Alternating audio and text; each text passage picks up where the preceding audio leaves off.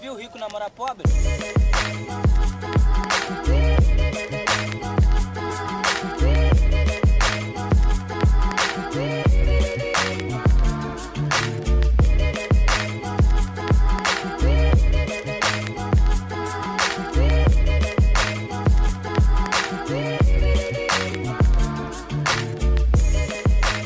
Da da da da Guess who it is introducing the podcast this week? Welcome to Shane Lati. It has been far too long, and I'm very excited to be doing what's not a solo show, but to at least introduce this episode before the end of season three. We have, of course, our CEO, Amanda Young. You failed the assignment. This was my moment to get a nickname, and I set you up because I knew you weren't going to give me one, oh fuck. and you fell right into my trap. First of all, I had this conversation with you. I gave myself a nickname. She said, You all have a nickname. No, that was Oh, a mistake fuck. that turned into a nickname. So, Yeah, but we gave Shane his. We gave Shane his, and when I said I don't have a, his. we gave Shane his, and when I said that I don't have a nickname, you guys were like, "Well, that's because you always introduce us, so we never had a chance to give you a nickname." Stop well, with that the was your reason. That's the same for everybody. girl, Hi, I'm Shane, and um, I can't give you a nickname because Okay. um, I never introduce you on the podcast. for everybody's that's not what I said. For everybody's background, I want everybody to know that within 10 seconds of us hitting the record button, Amanda goes, you know what? Someone else do it this week. Shane, why don't you do it? Do you think that's enough time for me to come up with a nickname? It's not. I hate why improv. I'm terrible at set us up, improv. Shane? For I don't what? know. Do you think For this is what? why I'm single? Because I lay traps. Mm-hmm. E- e- laying traps. Whatever. I have no regrets. Well, but hi here we everyone. go. This is our bear trapper, Amanda Young. that work. That's not even I a like good one. Let's use That's that. not even a good one. Bear Trapper Amanda Young. We have Shekshi Sherry, Pentacle of Paul, Bear Trapper Amanda Young. That's what you guys come Listen, up I with. think, Maybe it, I use your think it name. works. Use you need it. It's alliteration. You guys don't understand the trend at this point.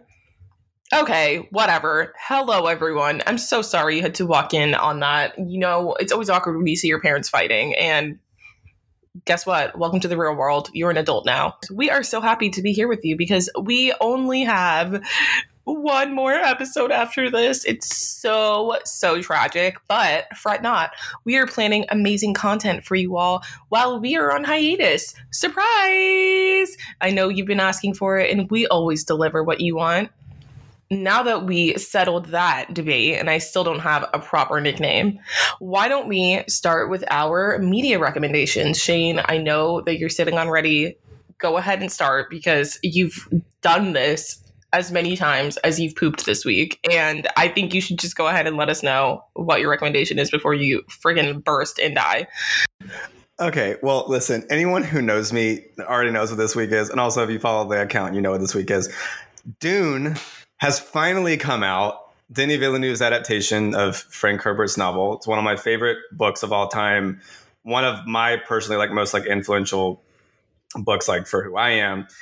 Um, and I've been waiting for this movie for years. Uh, and it finally came out this week after a year long delay because of the pandemic. Um, I have since seen it four times at, as of as of this podcast airing. So, um, and I will see it again. It's it's brilliant. It is like escapism in its absolute finest. Like we all love to like see movies and and, and escape into art. Um, and I've I've never it, it honestly I haven't had this experience like with the movie since Lord of the Rings. Um, which I've never said about something before. I absolutely love it. The performances are are fantastic. The writing, um, the visuals. It's like the biggest, literally the biggest movie I've ever seen. Like everything is just like such a huge, huge scale, Huge. and it did. Ew, ew, not that. Um, I also, for everyone uh, who hasn't seen it yet, it now it is only the first part of the book. It's the first half, but they have officially, as of a couple days ago, Warner Brothers did officially greenlight part two. So if you haven't seen it yet, you can now go see it with security, knowing that you're going to get to like finish the story in 2023. But uh, see it on the biggest and loudest screen you can. It's fucking amazing. Can I make a request? I would like to go see the movie. So can your fifth time watching it be with me and we can go on a date? Yeah, of course. I love it. And then, can, so and then and then it's not enough to see it one time. So then I'll take you to see it again for the second time. So I'll see it six, and it'll it'll be great for everybody. I'm very excited. Sherry, are you going to join us on this journey? Um, yeah, I'm barely alive, um, but I will join. Okay, well, this is my media recommendation. Um, so actually, Netflix just released a new serial killer documentary called "The Raincoat Killer" about Yoo Young Chul, um, who is Korea's like he's a convicted serial killer from 1994 who is rumored to have killed um almost like a hundred people in the 2000s um i'm i have not seen it. I just saw it pop up on my netflix. I'm interested.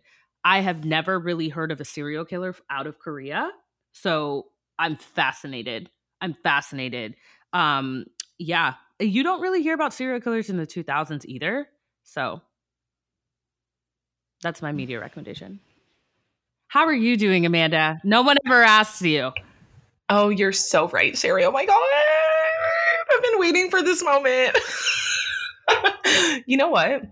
I'm doing amazing. And it's partially because of my media recommendation. I have actually, they kind of go together. So if you've been listening this season, I've been kind of on a, um, a wellness journey, I guess you could say. For a long time, I felt like I was not happy with my life and the way my life was going. And I just felt like I was not the pilot of my life. Things were happening to me and I was not in control of them. And it was very stressful. And I had a moment where kind of like a life change where you guys know I went through a breakup. And that's the moment when I was like, okay, I can use this moment to make my life what I want it to be. And two things that I've been doing to help me do that, and they are not sponsors of this podcast, but if they would like to be, please, I mean, we'll take it. Um, I think I've talked about it before on this podcast, but the Calm app, I love, love, love the Calm app. I'm currently doing um, a meditation series a guided meditation series on self esteem. And I recently learned in therapy that I have kind of a low self esteem. And that might be shocking to people because I think people assume that I'm like very confident. And I think that's true. But confidence and self esteem can be very different. And confidence is more how you feel about your ability to do things, self esteem is about how worthy you feel to receive good things. And I've noticed that my self esteem was lacking a little bit. So now I'm doing this whole self esteem series on the Calm app. And I honestly feel really great. I think the Calm app does a really great job of employing people who know what they're talking about and know what they're doing. And they give you the tools to overcome these obstacles you have in your life. And I think at this point, I'm looking at people who are living their lives authentically and who are happy. And I want that for myself. I don't want to feel negative feelings about myself. I don't want to be unhappy. So at this point, I have no choice but to be happy. I need to do what I need to do to get there. And I'm trying a whole bunch of different things, and the Calm app is definitely working for me. Another one that I recommend is actually an app as well. It's called the I Am Affirmations app. I really, really love it. I have set it so basically, the way it works is you tell them the areas that you need help with in affirmations, and they give you random affirmations throughout the day that kind of reaffirm those areas in your life. So, for transparency, one for me is my security in my ability to succeed in my career. So, I get a lot of affirmations about how hardworking I am and how I am worthy to get the things that I want in life, that I am just as good as anybody else. Things that are negative thoughts that I have, they kind of like flip it and turn it around. So I recommend the Calm app and the I Am Affirmations app. I know all of a sudden I'm sounding very crunchy granola, but I don't care because I feel happy. And that I think is what matters. I'm literally adding the affirmations app as we speak. I already have Calm, but I've not heard of affirmations. Yeah, it's awesome. It's I am affirmations. And at the beginning, it basically takes inventory of the things you feel like you need help with. It's like love, family, acceptance, career, stuff like that. And they give you, yep, that's the one. And they give you um, tailored affirmations. They come through on your Apple Watch, they can come through on your phone, and you can set it to how many you want throughout the day. I currently have like 10 affirmations that I want to receive throughout the day, and they just randomly pop up. Like, can you guys send me 500 of these, please? yes, I know. That's what I like really need. And you can actually write your own affirmations too. So let's say that you notice yourself having a negative thought, you can open the app, type up an affirmation and save it and it'll send it back to you randomly like in the days afterwards. Huh. That's really cool. Thank you. Yeah, you're welcome. I think being an adult, you there's a lot of things at play. It's very stressful. And one of the things I'm realizing is that I have to take an active role in my life in all aspects. So it's like being in control of my life and the things that happen to me and the way that I feel is how I will go about being the person I want to be. And every day I feel like I'm getting closer to that. So I feel very happy about that because uh, six months ago, I do not think I would be able to say the same. Love that. Jack loves it too. Okay, so I think we can jump right in. This is a media story that has really taken a life of its own. Um, and since we talk about the movies, we talk about TV, we talk about the industry a lot, we would be remiss if we didn't discuss this very hot topic. Um, of course, I am talking about the tragic accident that happened on the Alec Baldwin executive produced movie Rust, where unfortunately it ended in a fatality. Um, and this happened just this past week there is a lot to uncover and chat about. And I feel like in the days after this tragic accident, we have learned so much more about the environment in which this was able to take place. And there are a lot of opinions out there on the internet, and there's a lot of information out there on the internet. And I feel like we're learning more and more every day. And it's a little bit terrifying, especially for me as an actor, to think about safety on set. And I'm glad these conversations are being had now. This particular incident really jarred me because, first of all, we all got that Apple alert at 10 o'clock at night when it happened. And it was jarring because I actually consulted um, one of my cop friends um, because he actually works on movie sets as well in Atlanta. And I said, Hey, cop friend, how does this happen?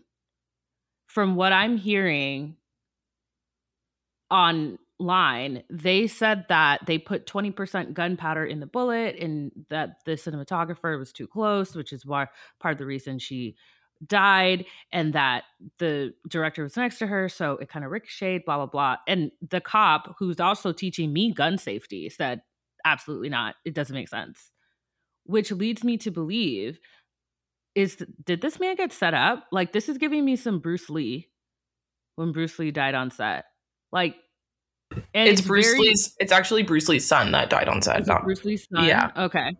Actually, I think they might have both died on set, but no, it's Bruce Lee's, he was it's Bruce Lee's son that was shot though. I think Bruce Lee died from like a stunt incident. I think his son actually was the one who was shot. Interesting. Well, one of the Lees. Um, it's giving me someone loaded this gun and said, shoot this. And I think one of the court documents said that Alec Baldwin was handed a gun from an assistant director, which this is not, it's not, not feeling kosher to me. Like, aside from the neglect of gun safety, it's giving me intent to murder. I I don't know. It it doesn't it doesn't sound right. There's a lot more to the situation. I don't think Alec Baldwin did this on purpose. I think he got caught up in it, but I think someone messed up on purpose and I think that is horrific. I don't know personally. I all I want to say on on that topic for me personally, you guys can talk about it however much you want, but like I I'm not at a place where I'm like believing it's like some conspiracy and there's like a, a big setup behind it and that it was a, an intent to murder. Until more information comes out and more specified stuff and like from actual like verified sources because like at the moment i've seen so many rumors so many you know quote unquote first hand accounts of people who were there that saw what happened and blah blah blah like until official stories coming out and the investigation is open like at this point like i think for me personally it kind of takes away from like the tragedy at, at hand um and it's a conversation that i think needs to happen um, about once again, I mean, we talk about gun control all the time, but gun control and safety on set, especially in today's age with these strikes that are happening. And I think the most interesting news to come out of this set is the fact that it was affected by this strike. There was a lot of uh, issues with like overworking and labor on set, and people were quitting and walking off set to the point mm-hmm. that people who are maybe not as qualified were trying to handle these safety precautions and keep the production moving along. And that to me is a way more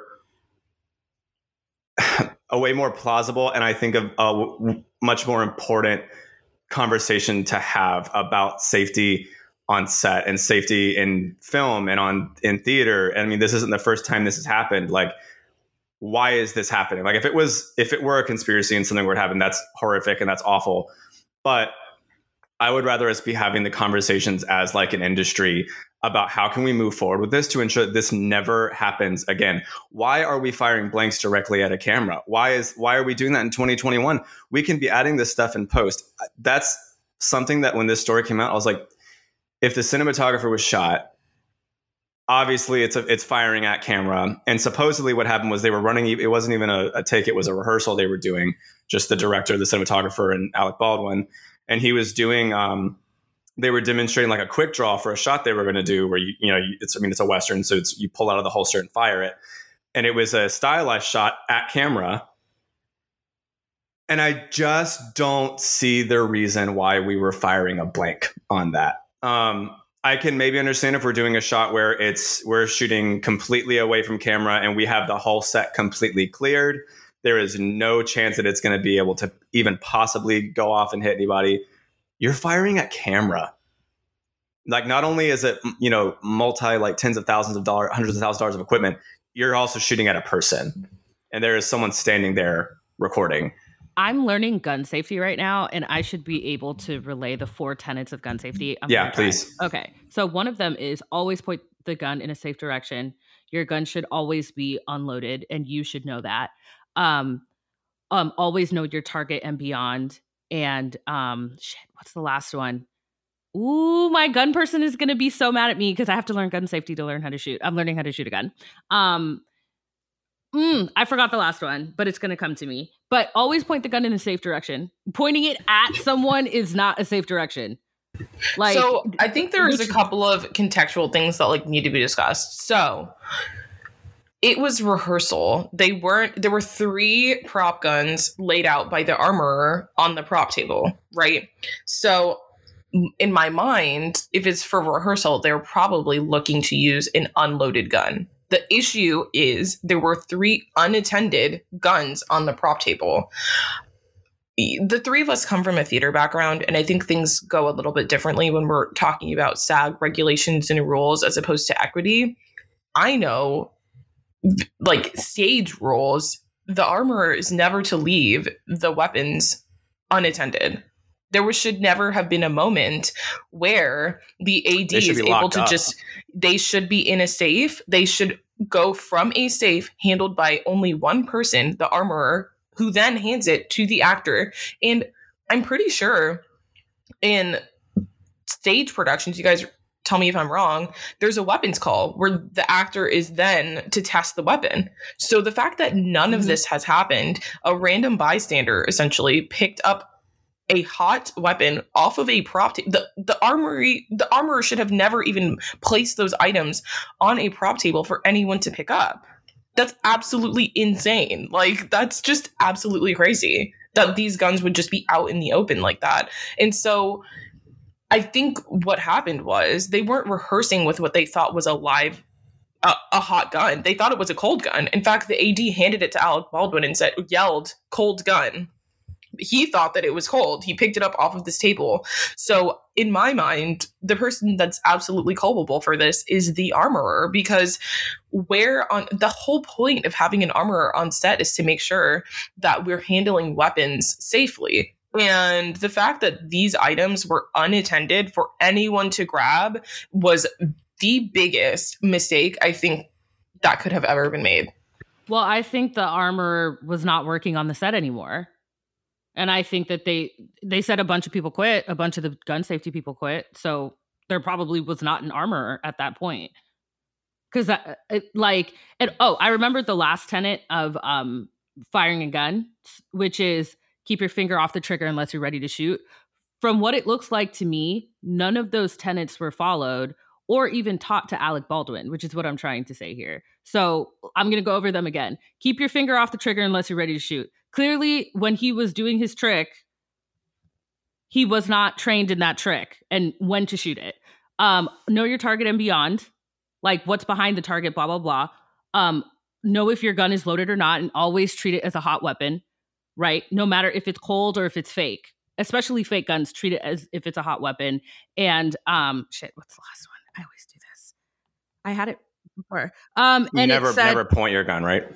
Um, no, it's um always pointed in a safe direction. None of those tenants were followed. Those are all there for safety. And I know for a fact an armorer is supposed to teach that on set. Like but now this is what I my rebuttal to that though, Sherry, is some of those tenets don't apply when you're actually on a movie set because the shot required for the gun to be pointed into the barrel, into the down the barrel of the camera, right? So it's like sometimes when we're making movies, that happens. The shot we've all seen it when we've seen like Django, for example. There's plenty I'll of say shots where especially the with gun westerns. yeah where the gun is directly at the camera and i totally understand the want to for it to be safe but if that's the shot that's the shot and none of this would have But happened armorers say no all the time. They say no to shots all the time. That's their job.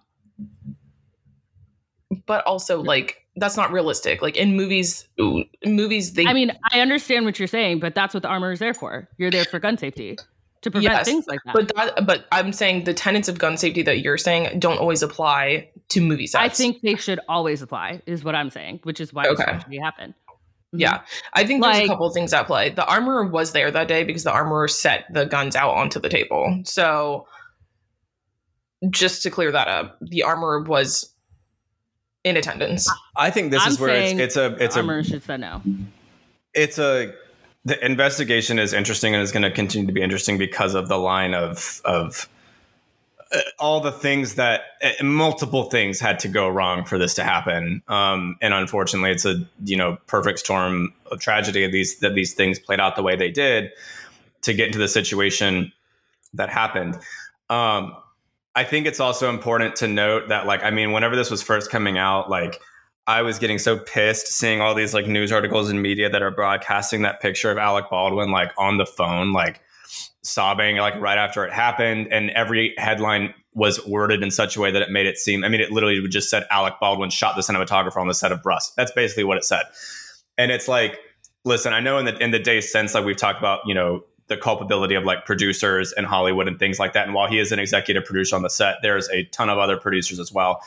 And for him as an actor, I've seen so many people online, like, you know, in Facebook comments and things like that, that obviously don't work in the industry. And how would they be expected to know how these things work on set? But just for anyone who's who is un, unclear, this is not the Alec Baldwin is is not solely responsible for what happened on set. And I think that the way that it's being treated by the media is has insinuated that in some ways. And at the end of the day, like even just to the basic fact that if if Alec Baldwin, they're like, why didn't he check the chamber? Why didn't he do this? And it's like the bottom line is on. I mean, I know I'm pretty sure it works the same way on film sets. I know on theater sets, whenever I've had a live gun, um, or not a live gun, just even a prop gun, and we check it to make sure everything is clear.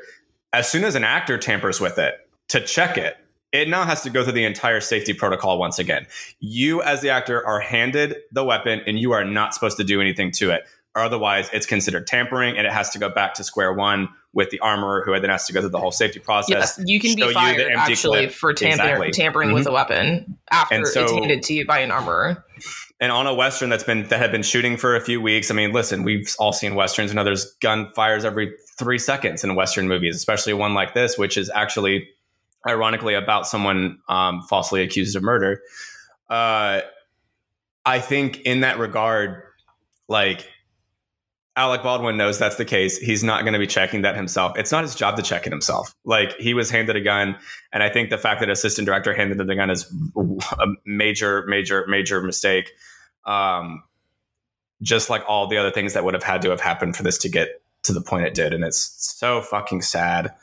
Um, it never needs to happen again. I, I that's mean, what I was I going to say. I think that's what's the most sad part about it is the fact that this could have been prevented and should have been prevented. And I think that's what Many makes this times. such a tragedy because it's like, I think that's why we keep talking about it and everyone keeps having all of these like conspiracy theories and speculations because how could this happen in 2021 on a Hollywood movie production? This isn't a indie film being shot in someone's backyard. Like this is a huge big scale production and it just begs the question like you know, I understand the conspiracies because it's almost like it doesn't even make sense that this could happen logically. Well, because it, of the fact that it's lining up with the strikes too is But it's it's more than that. This is actual negligence. And I don't I am interested to see who is it seems like it was purposeful. Like that's what I'm not that's what it seems like because there are so many fail safes, but all of them were not used. That's how I feel too, Sherry. And I don't want to jump to someone was on purpose setting up Alec Baldwin because I don't know that that's what happened.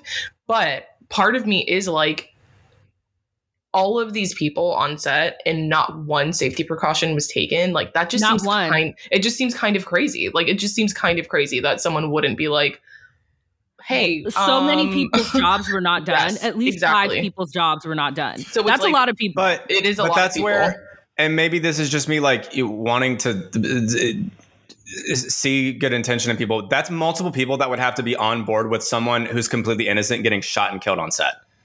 Like, yeah, that's what I'm I, saying. Yeah, but I don't. That's where I'm like, I, I'm sorry, I find that hard to believe that a bunch of people on this movie set were okay and were in cahoots to get somebody shot and killed on I set to make say they were on the movie set necessarily. I think it's bigger.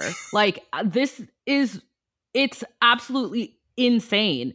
I this the scale of this could be way bigger than what we can even imagine because he was the executive producer as well. He's not just an actor on set.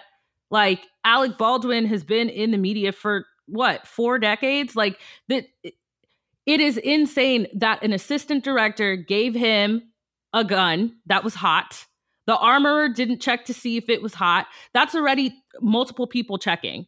You're supposed to check distance as the armorer. You're supposed to check all of that. So how many people did not do their job? Real talk. This is not to suggest or say eh, you know anything about the the industry itself, but I guess what what I'm getting at is we compared it to like oh we've been on sets before there's been a live gun. We've been on film sets before where oh there is a scene in a 2-hour movie where a gun is fired obviously that one instance of a gunshot in that film is going to be treated with the utmost 100% complete caution. We're on a Western set.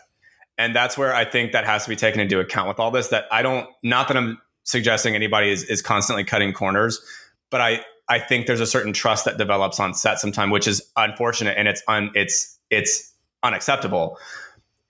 But I think part of what contributes to this whole situation is the fact that the set itself, this was a daily norm. This is the thing that we are doing constantly in this movie.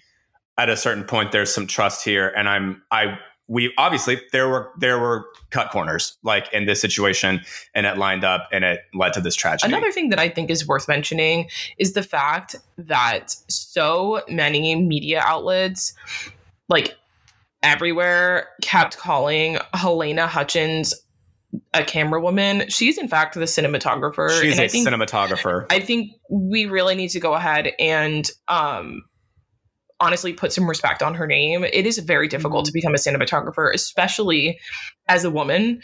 And we need to like not mislabel what her job was on set because that is a huge feat. There are very few women in the industry who hold that title, and we need to be correctly speaking about her accomplishments and call her what she is. She was the cinematographer on set. Um, I found the firearms handling part of SAG's rules. Yep, it says refrain from pointing a firearm at anyone, including yourself. If it is ab- if it is absolutely necessary to do so on camera, consult the properties master. Um, never place your finger on the trigger until you're ready to shoot. Know where and what your intended target is. Do not engage in horseplay. Never discharge a firearm when the barrel is clogged. Um, utilize all safety devices until the firearm is ready to be used. Um, never leave the firearm unattended. Only a qualified person shall perform hand loading or altering factory loaded blank ammunition to work on the firearms. Um, no person is to be coaxed, coerced, or otherwise forced into handling a firearm. Um, yeah, this yeah, it even details the ability to demonstrate knowledge of blank ammunition. There's there's a lot here.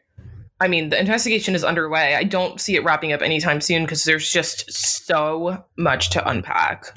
Okay, well, we are going to take a quick break and we will be back right after this.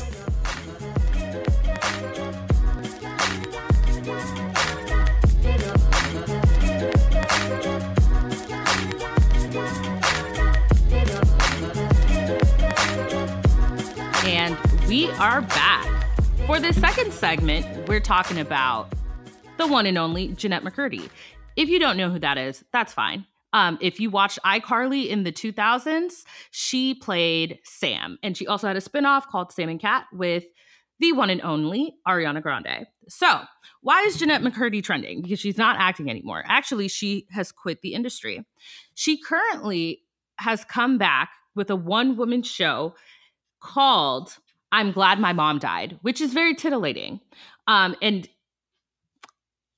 it made me start looking her up because an iCarly reboot happened and was filmed and she was not a part of it. And she's a huge part of that show.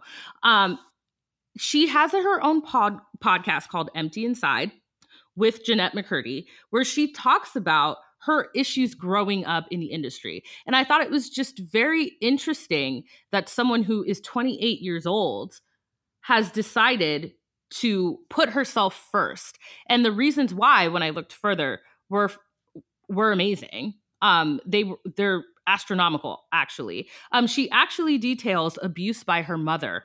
Um attributing to why she eventually had a couple eating disorders and is happy that she died. Um so yeah, I'm should I just keep on going? I feel like that was a very chaotic intro. Amanda. Yeah, no, I think that was honestly the tip of the iceberg. So I think there are a couple of things that are at play with this Jennette McCurdy story. There's now we've learned um, detailed abuse from her mother that honestly made her resent her time on iCarly, and that's ultimately the reason why she didn't want to go back. I think for a lot of people who experience trauma and abuse, being in that environment again, playing that character probably would bring up a lot of those like difficult feelings that she had. And I totally understand her want to not put herself back into that environment.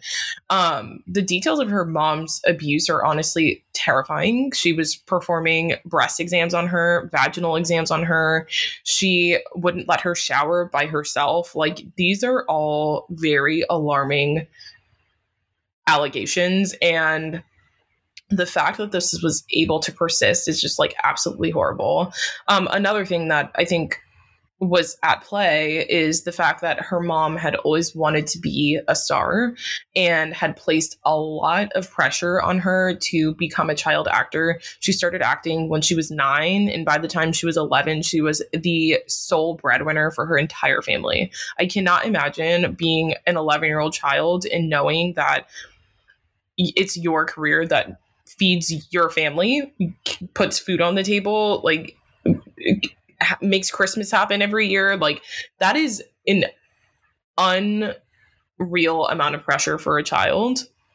And her mom was really involved in her career and was on top of every aspect, even her physical appearance, and would portion out her food and would compare her body to other girls who were getting more roles and are honestly more popular and just more famous. So naturally, she developed this disordered eating pattern because she felt like, I mean, if anyone is looking out for my best interest, it's my mother, you know?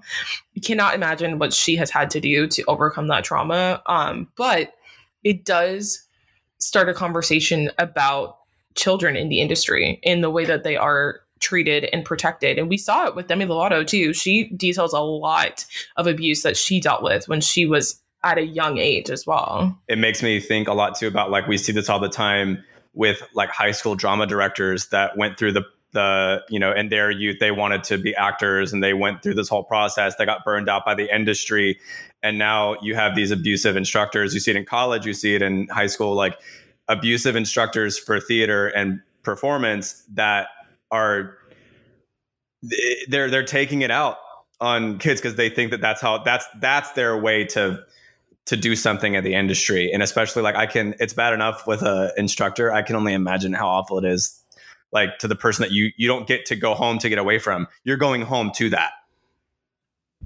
Like yep. this is definitely giving me some gypsy rose vibes um the way that she's her mother interacted with her it was kind of eerie reading it and i'm glad that she was able to get through that and not do anything that was truly detrimental to herself and other people. I'm glad that she is she, I think she's 2 years um recovered from her second um eating disorder, which is wow, she's 28. Like she just she just took the bull by the horns at 26 and and um started dealing with that herself. Like it's I don't think when people want to be actors, they think about the repercussions of being in the industry. And in for- Jennette McCurdy has always maintained this too. She was on Law and Order SVU. That was one of the uh, first things I ever saw her in. If you remember the episode, it's when she was a little girl that got in the car accident, and they did the exam on her and found out she was raped by um by her soccer coach. And even that storyline, she talks about how the industry really doesn't give a fuck about kids. Like, how the fuck are you supposed to have a kid learn all those lines? And you're right. You're absolutely correct. The, the, industry was never set up to protect her. It was set up to take advantage of her from the beginning. And like her mom, also, she realized had an eating disorder when she was uh, actually till the end of her life. She was also anorexic. So she put that on her when she was little. And it's like thinking about all that. She said, um, I was reading an article in the Huffington Post about her. It's actually on her website. Um, and she said all she would see her mom eat for dinner is broccoli and cauliflower with a pinch of garlic. Wow. It got to the point where her dance teacher or the other moms came up to her when she was in dance class when she was like 12 and they were concerned about her weight so she told her mom, and her mom was like, I'll vouch for you that you're healthy. Yeah, she in fact coached her and said, if they ask you about it again, tell them that you're eating normally. Which what is the fuck? Lie to them. Horrifying. Lie to them. Tell them that you're getting the nutrients that you need. I know you're not, but Jesus well, Christ. she said, um, first of all, Jennette McCurdy, she's not completely out of the industry. She actually has gone to producing and writing. She's a brilliant writer. If you even have time to read the articles that she writes, she is a brilliant person with words. Um, she talks about how highly competitive it is to have an eating disorder in Hollywood and how when she was anorexic, that was when she was on iCarly, right? But then she found out her mom was dying of cancer the second time, and this time it was terminal. This is around the time that she was at her biggest success. She was dating someone in the NBA. She was getting Sam and Cat. Um, so she turned to bulimia because she started dealing with it by binge eating, and she's at the top of her career. So um, on the red carpet, she would look at the other anorexic models, knowing they were anorexic, and be like, "Wow, they're so disciplined." Versus me, I have puffy knuckles and fat cheeks because I keep on throwing up. What?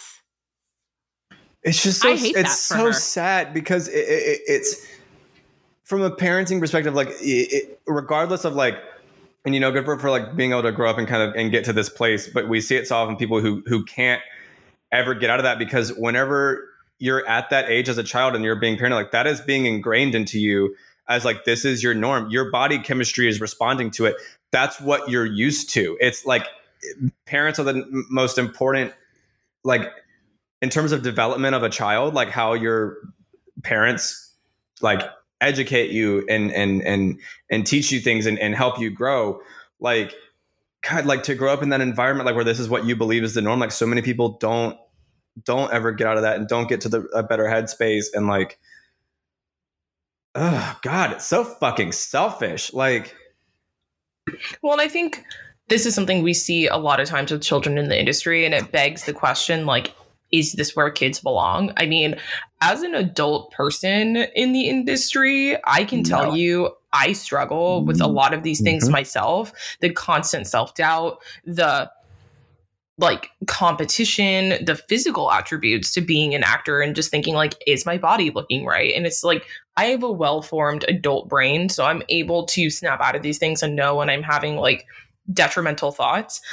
For a child who obviously does not have the wherewithal to know right from wrong and is interacting with people in this space, I just feel like there is a good way to do it and like a bad way to do it. Someone that I think people talk about a lot is Yara Shahidi. She was on Grownish. She's been an actor basically since she was a kid.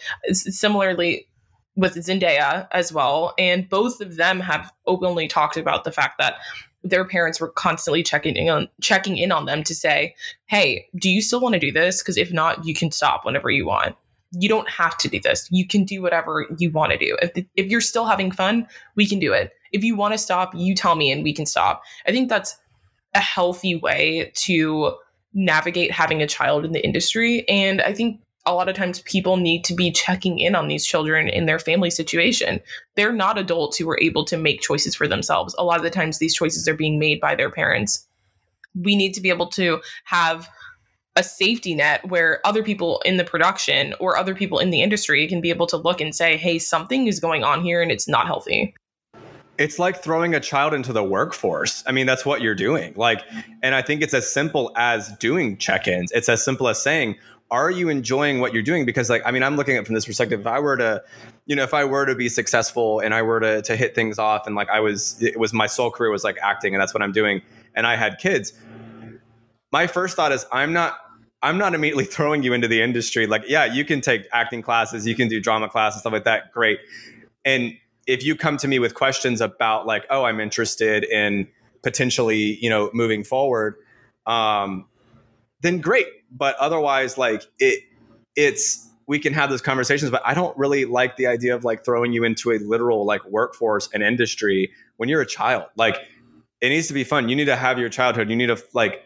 I don't. I don't want you to feel pressure to be doing this and getting involved in this so quickly because it's draining mentally, emotionally, physically. Like, just enjoy being a kid for a while. Like, I think, like you said Um, about Zendaya, it's as simple as as just checking in.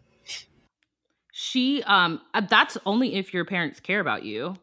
Uh, not being number one breadwinner. Like, Yep. you know, I say she got out relatively unscathed because unlike other child stars, she didn't really turn to drugs and alcohol. She it didn't end in a conservatorship like Amanda Bynes, uh, who was also on Nickelodeon. It it's it's quite insane how she had to get rid of her parent because I think her mom might have been a single mom. Um, to truly understand that happened in 2013 when her mom died. Um, to truly understand that she was broken, like eh, that, and I think that's the the main issue and solution in all of these problems. Definitely parents, but if your parents don't care and they want to make money off of you, aka Britney Spears, you're gonna be you're gonna be in a problem. And it's that's I don't want kids to act then. If you're not gonna protect them, do not want them to act. That's ridiculous. My childhood is one of my most if not my best time in my life, which is sad to say because it's all over. I was my best self when I was a child. My parents say that to me to this day. When you were five, you were the best version of yourself. I was like, wow, parents, wow. Because I still have about what 95 years left of my life. Thank you so much. But um truly, I was I feel like I was in my prime. Like I was like doing whatever I wanted. If I wanted ice cream, I would eat ice cream and my parents would let me. You know what I mean? And I hate that people don't have that. We deserve that as people. Christ. Yeah, honestly, the more that I talk about this in this entire episode in general, I just have to say this place, this industry is a very insidious place. Like, oh my God, it's just absolutely horrible. And you know what? I don't recommend that there are children here. I'm not having that much fun as an adult. I'm still doing it because I don't hate it enough to quit, but like, damn, it's just really not That's the like place. my instructor used What to I- say in college that like this industry is a blood sport. Like Ooh, I like that. it is. You know, what I love about Jennette McCurdy, she took this situation by the reins. And on her podcast, she actually addressed it for the first time with Anna Faris, who was playing her mom at the time in a movie. And Anna Faris said to her, Are you going back? Do you see yourself going back to acting? And she said, Well, I wrote a one woman play about my mom. I'll go back for that. But other than that, that's it. She said, I'm not going because it is not good for me as a person. Amen. Amen, bitch. Well, look at You Britney you, Spears saying that she's not going to be going back into performing probably after this conservatorship. nothing, Like she has. Yeah, give us nothing. Give us nothing. Unironically, like I mean, it- but it makes sense. I mean, your entire career was based on this these falsities and this this you know mental abuse that you were subjected to by your family. Like, yeah, that's what it's associated with. I have no interest in going back to it. And you know what? Good for you. Don't. it goes back to um, what we were saying also about couple episodes ago. Are talking about body positivity and body neutrality. I'm getting to a point where I'm career neutral. I am not interested in getting up anymore. I am not interested in the pitfalls. I'm interested in maintaining my mental health. I'm interested in waking up and not feeling like I have anxiety because I can't buy lunch. That is my career neutral. And I'm learning more and more as I look around at these other artists, at these other business people. That's the goal. I do not want to stress myself out to the point where I feel like I can't work, which low key I did this week. But for what? Because now I'm just tired. For fucking what? We were put on this earth to enjoy ourselves, which is what I truly believe. So I'm going to start now. If that means that I can't do all of the things that I planned for myself in my career, so fucking be it. Because guess what? I want to be peaceful, not happy, peaceful. I mean, fuck yeah. I mean, that's like we're seeing it go through the same process with like Ryan Reynolds is doing it right now. He just announced he's taking a hiatus from acting because he's had a really busy couple years. And it's like I think that needs to be more like normalized. Like that's not something that should be like he shouldn't be shamed for that. Nobody should. I mean, especially I mean for any career, but I think as actors too and in this industry, like if your mental health is not healthy, like if you're not at a good place mentally, like how do you expect to give good work? Like I know I know I don't. If I'm in a bad mental place, I know I need to step away from it and say, you know what, I need a I need a second. It's like I think we talked about last week, like in terms of motivation, I think that's that's important to have motivation, but at the same time, it's important to take breaks too and know whenever you need it. Um, and there's nothing wrong with that. I think it's incredibly honorable. So good for you. Yeah, I think that there is a lot that can be done in terms of progress of the industry and like it's only so often that we can talk about these things that are happening and like how horrible it is without something being done and at some point people are not going to want to be here anymore you know and it's just unfortunate that the entertainment industry just chews people up and spits them out i am not of the belief that that needs to happen you know i think a lot of it is just remnants of a toxic past that we all just are happy with keeping up. But at some point, we need to be able to say everybody else is able to live and work in a healthy environment. We should want that for our industry as well. Okay, well, we're going to take a quick break. And when we come back, we have a new segment just in time for spooky Halloween season. We'll be back.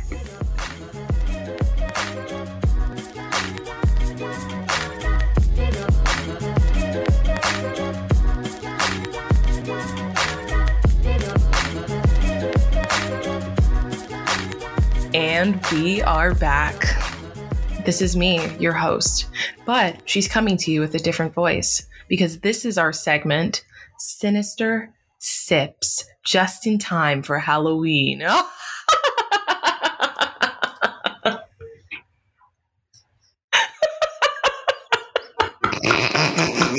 Is this your real laugh? Are you a witch? I was trying, I was trying to be scary, but then I made myself laugh. okay. Anyway, I could I could hear the laugh. The laugh went from like witch cackle into Amanda laughing. Yes, I got. I too- it didn't was- hear a difference, to be It was honest. too silly for me. Like I just got like really like it, I spooked myself. Well, in this segment, Sinister Sips, we are going to give you our best spooky stories just in time for Halloween season. Um, I am going to start with a tale that actually ties the three of us together. And this tale, I think, has made a big impact on me in many ways. And this is the story of the Gainesville Ripper.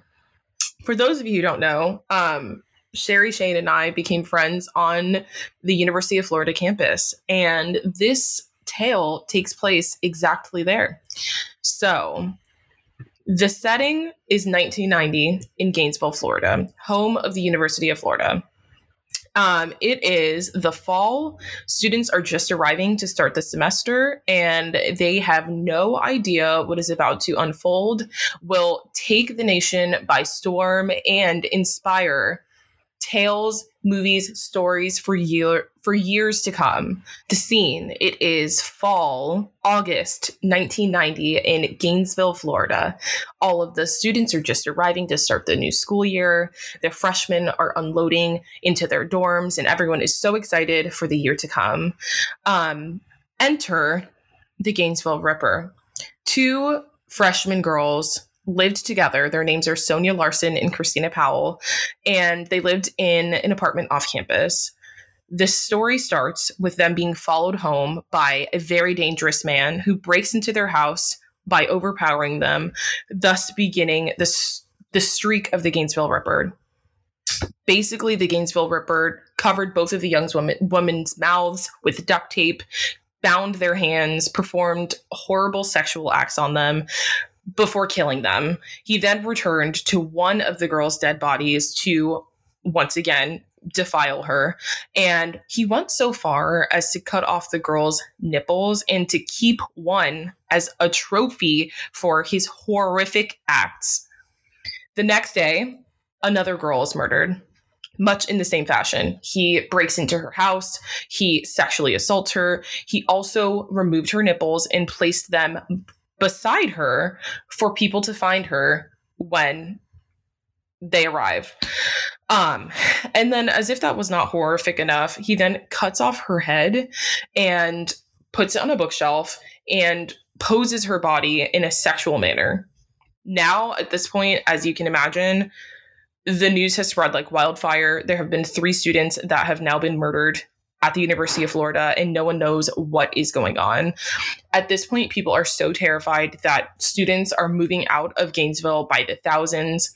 Hundreds of them, I think it was close to like 800 of them, didn't even return like the, for the rest of the year. They transferred to Florida State like Shane because they just couldn't handle how scary this whole situation was. And as if that was not enough, on August 27th, um, a few days after the first murders, Tracy Paules and Manuel to- Taboada are both murdered. Um, he killed Taboada while he slept. It's rumored because he was a larger man and he didn't think he would be able to um, overpower him. And then he killed Tracy.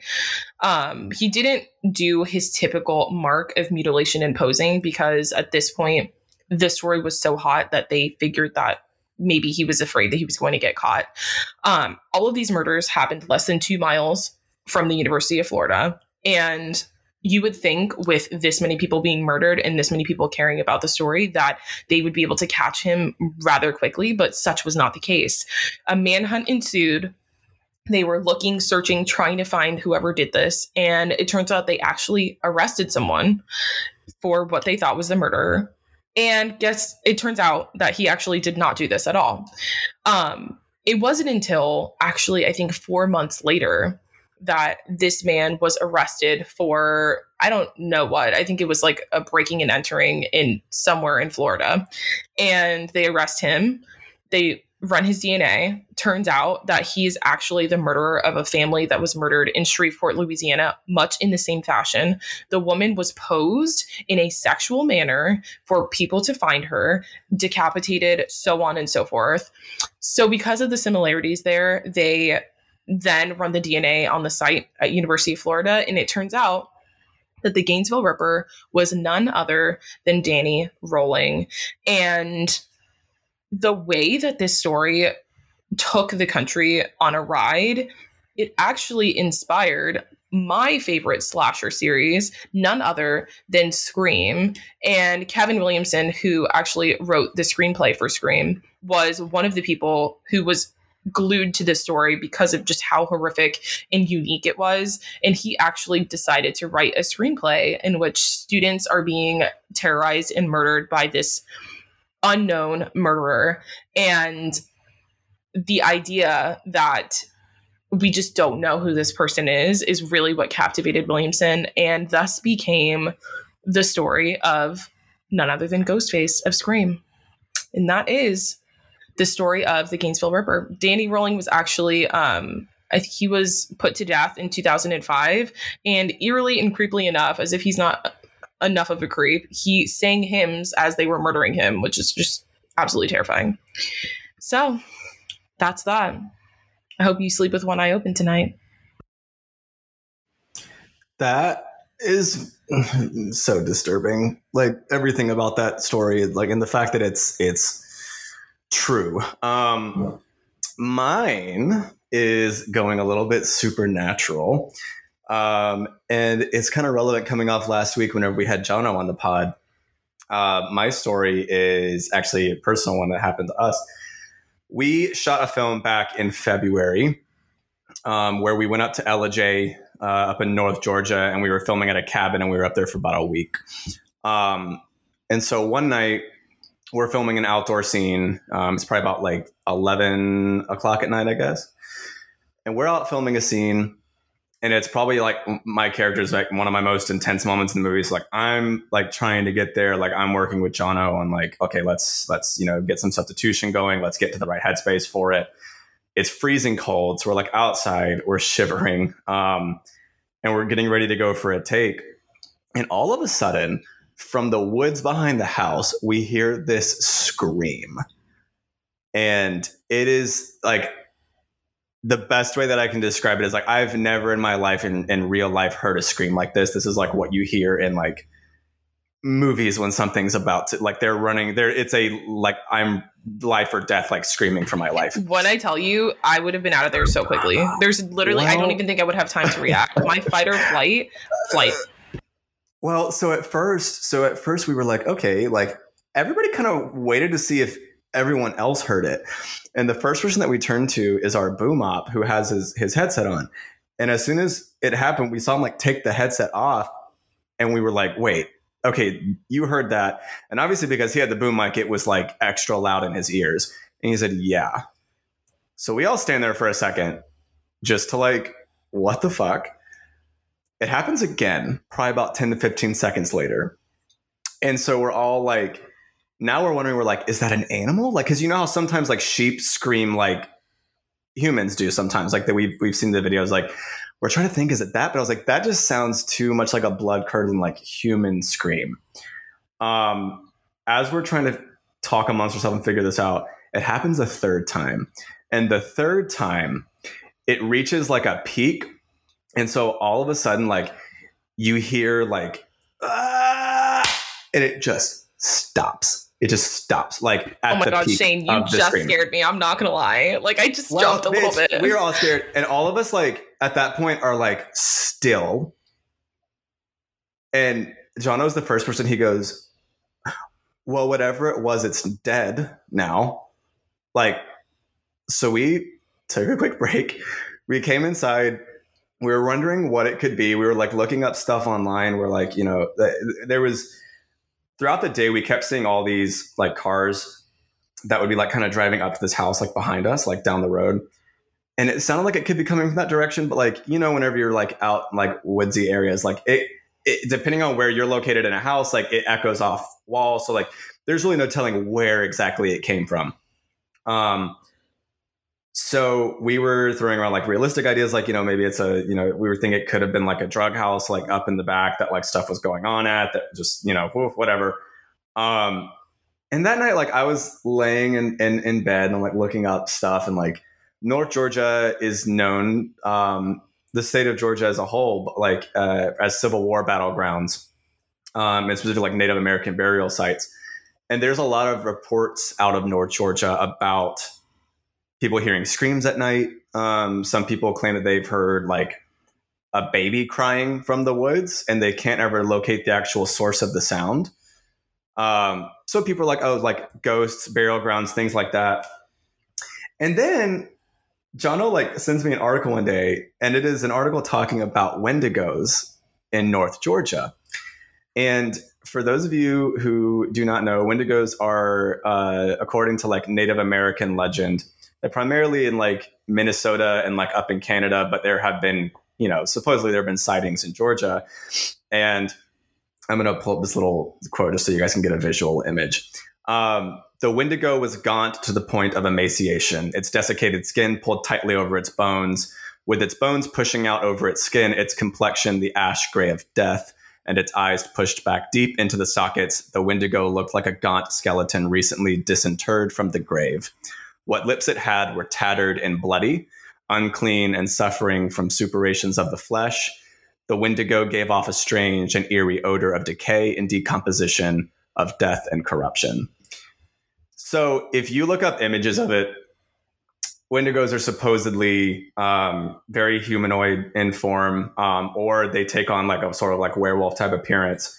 But perhaps the creepiest thing about them is that they are known to mimic human voices and cries for help because that's how they trap and trick prey into coming into their territory.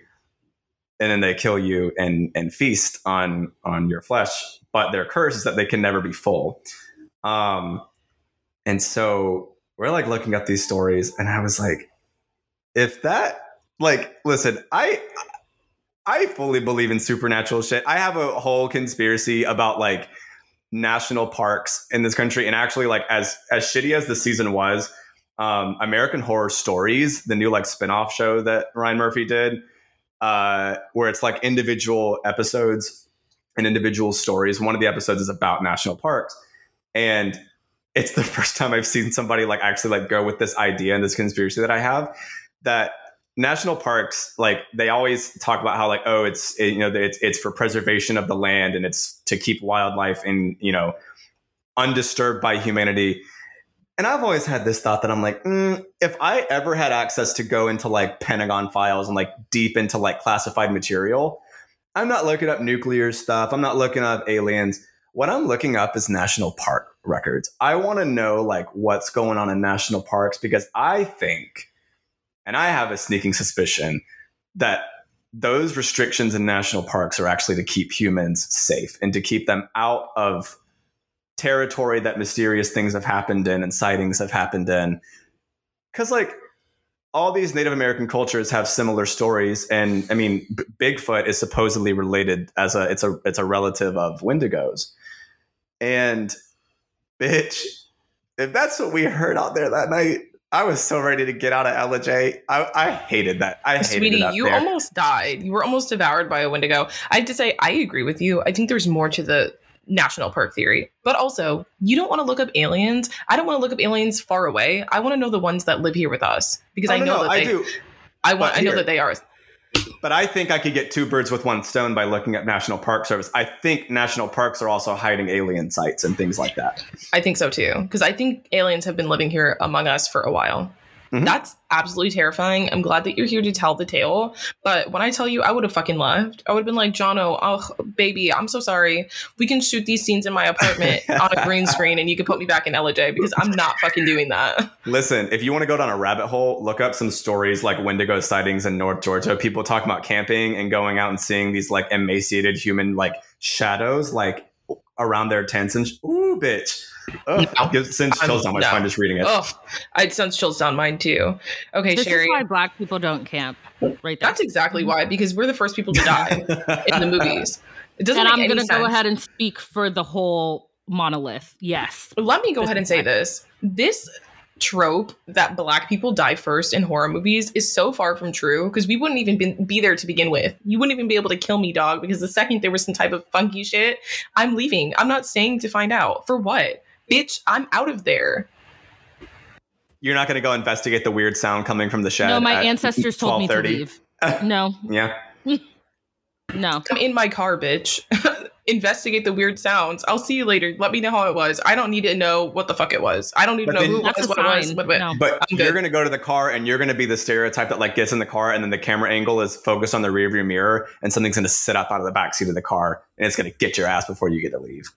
Mm, It's because the horror movies are racist, so they're going to kill me first, regardless. You're whether not- I'm trying not to wrong. escape, whether I'm trying to escape go to safety or not, they're going to find me and I'm going to die. And I don't appreciate it. That's why you don't see me in the fucking middle of nowhere because I know I'm the first to go, even though I'm the most skeptical.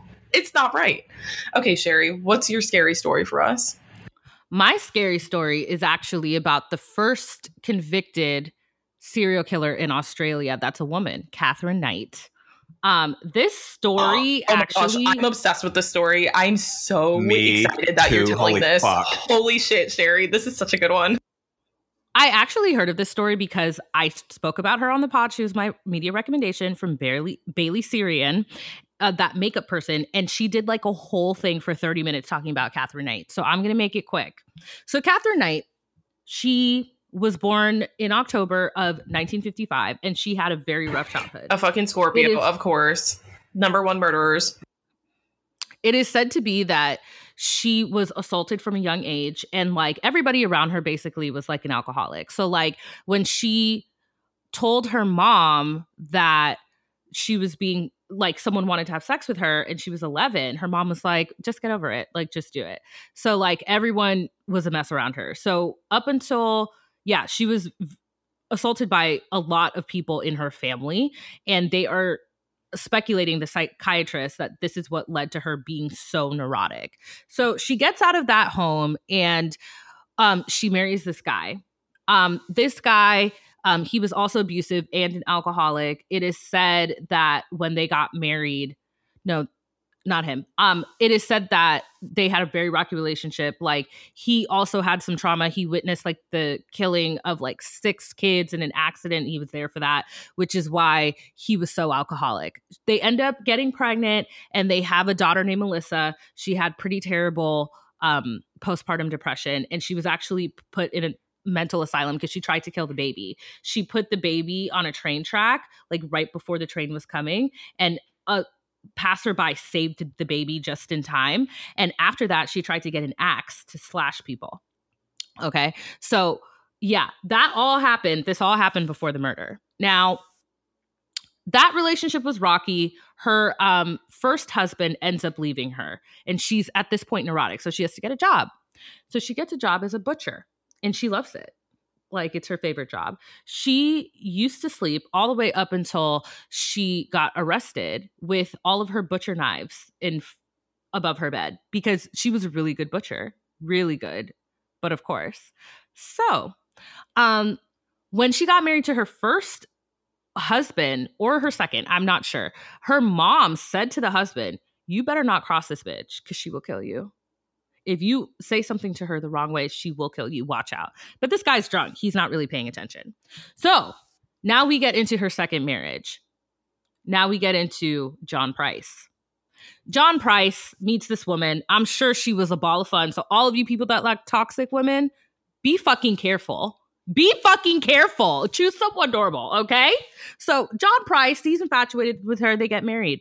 I think it was on this, during this marriage, um, that on the wedding night, she got upset because they only had sex three times. So, she tried to strangle him. Okay. So, the marriage is already abusive. He has kids of his own comes down. She's getting more neurotic and more neurotic and more neurotic. Throughout this time, she's been hospitalized, um, but she ends up signing herself out of the mental institutions. She's upset with him one day, very upset. So she has his children make like this video, a videotape of the kids, and then sends them out for a sleepover. It is said that this was to be like a last testament or a crude will for John Price. John Price is telling people if you do not see me at work tomorrow, it's because this bitch murdered me. I would like to stay at my neighbor's house. He stays at the neighbor's house. He goes back home around 11 p.m., goes to sleep. Well, our girl, Katherine Knight, is up watching TV. She goes to sleep, wakes him up to have sex. They go to sleep again. It is said around 11 p.m., she stabs him. He tries to run away. He tries to get outside. He's either dragged back inside or falls or something. And she proceeds. The autopsy says he, he was stabbed a total of 37 times, but it doesn't stop there. I'm going to fast forward because I want to tell you how the police found the scene. The neighbors found it odd that his car was in the driveway at 6 a.m. He usually goes to work very early in the morning. And they see blood coming off of the front door. So they call the police. At 8 a.m., the police arrive. The scene that they find is gruesome. It is it is absolutely horrific. After stabbing her husband 37 times after he bled out, Katherine Knight has skinned her husband and put his skin on a meat hook. Like it's just too much. A meat a fucking meat hook. And you know, she's a really good butcher, like really good. This bitch chopped this man. And I'm not just saying chopped. She was intending to serve his fucking body in a stew and serve it to his fucking children. When the police found his head, it was actually in a pot full of vegetables and it was warm. So when she had cooked the head, it was early in the morning. Remember, they came at 8 a.m. So the stew was still warm. His head was found floating with a bunch of vegetables. This is Blood absolutely everywhere. horrifying. This is hor- this is what nightmares are made of. This is Titus That is- Andronicus. It is said, yes, it's Titus Andronicus. Um, it is said that there was a bunch of stew thrown out in the backyard because they think she tried to eat it but couldn't. So she is the first person in Australia that is a woman to be convicted of life without parole, never to be released. She actually is still alive. She's 66 years old. Um, she tried to appeal her sentence because she got sentenced in 2001. Um, and yeah, that's the story of Katherine Knight, the person who cooked her husband. Sherry, that was such a good one. Wow. It's so what good. a 'Cause choice. It's I'm so awful. I'm horrified, but I'm impressed, I have to say. Sherry, that was an incredible telling of that story. I am so impressed. I love that we did this. What a fun, spooky thing to do. I think it's just This was my idea, you guys. it Yeah, was your idea. idea. and it was such a good one. Well, we hate to terrify you, but it is scream season. So, with that, we leave you in three, two, one. We out. Oh, We out. Sorry. What's scary is? I don't have this I literally just I literally just stared at Sherry and she just went. We out. like, what was that about, Sherry? That was so fucking weird.